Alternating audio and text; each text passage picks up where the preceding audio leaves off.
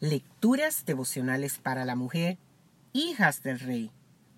Cortesía del Departamento de Comunicaciones de la Iglesia Adventista de Gascue en la República Dominicana. En la voz de Noemi Arias. Hoy, martes 10 de diciembre. Dame sabiduría, Señor. Primera parte. Leemos en el libro de Primera de Reyes, el capítulo 3, versículo 16. En aquel tiempo vinieron al rey dos mujeres rameras y se presentaron delante de él.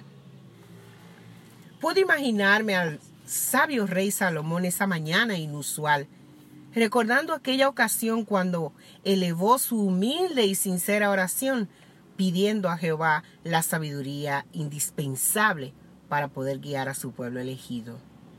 Era solo un muchacho inexperto en los asuntos de gran relevancia en la vida y se reconoció incompetente para esa tarea asignada.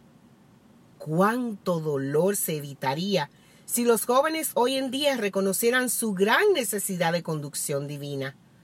¿Cuánta bendición derramaría el cielo sobre los hogares y las vidas de quienes, sin importar su edad, experiencia o responsabilidad, se humillaran diariamente en busca de la luz y la dirección que solo Dios puede otorgar. Dame sabiduría, Señor. Debería ser cada amanecer y cada atardecer la petición de cada hijo, de cada padre, cada madre, obrero, maestro, ministro y colaborador con Dios. Las dos mujeres eran rameras. Veamos algunas definiciones de la palabra ramera. ¿No es esto acaso idolatría de la peor especie?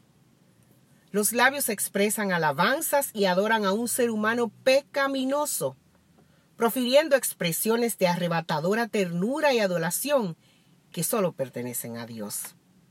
Las facultades dedicadas a Dios en solemne consagración sirven a una ramera, porque toda mujer que permite los halagos de otro hombre fuera de su esposo, que acepte sus insignaciones y cuyos oídos se complazcan en escuchar sus muchas palabras de afecto, de ternura o de cariño, es una mujer adúltera y ramera. Los israelitas que no pudieron ser vencidos por las armas ni por los encantamientos de Madián, cayeron como presa fácil de las rameras. Tal es el poder que la mujer, alistada en el servicio de Satanás, ha ejercido para enredar y destruir a las almas. A muchos ha hecho caer heridos y aún muertos. Y aún los más fuertes han sido muertos por ella. Fue así como los hijos de Seth fueron alejados de su integridad y se corrompieron en su santa posteridad. Así fue tentado José. Así entregó Sansón su propia fuerza y la defensa de Israel en mano de los filisteos. En esto tropezó también David.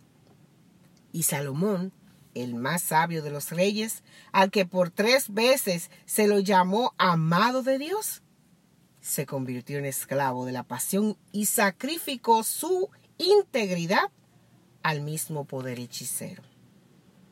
Los siervos de Dios hoy precisan urgentemente la sabiduría celestial.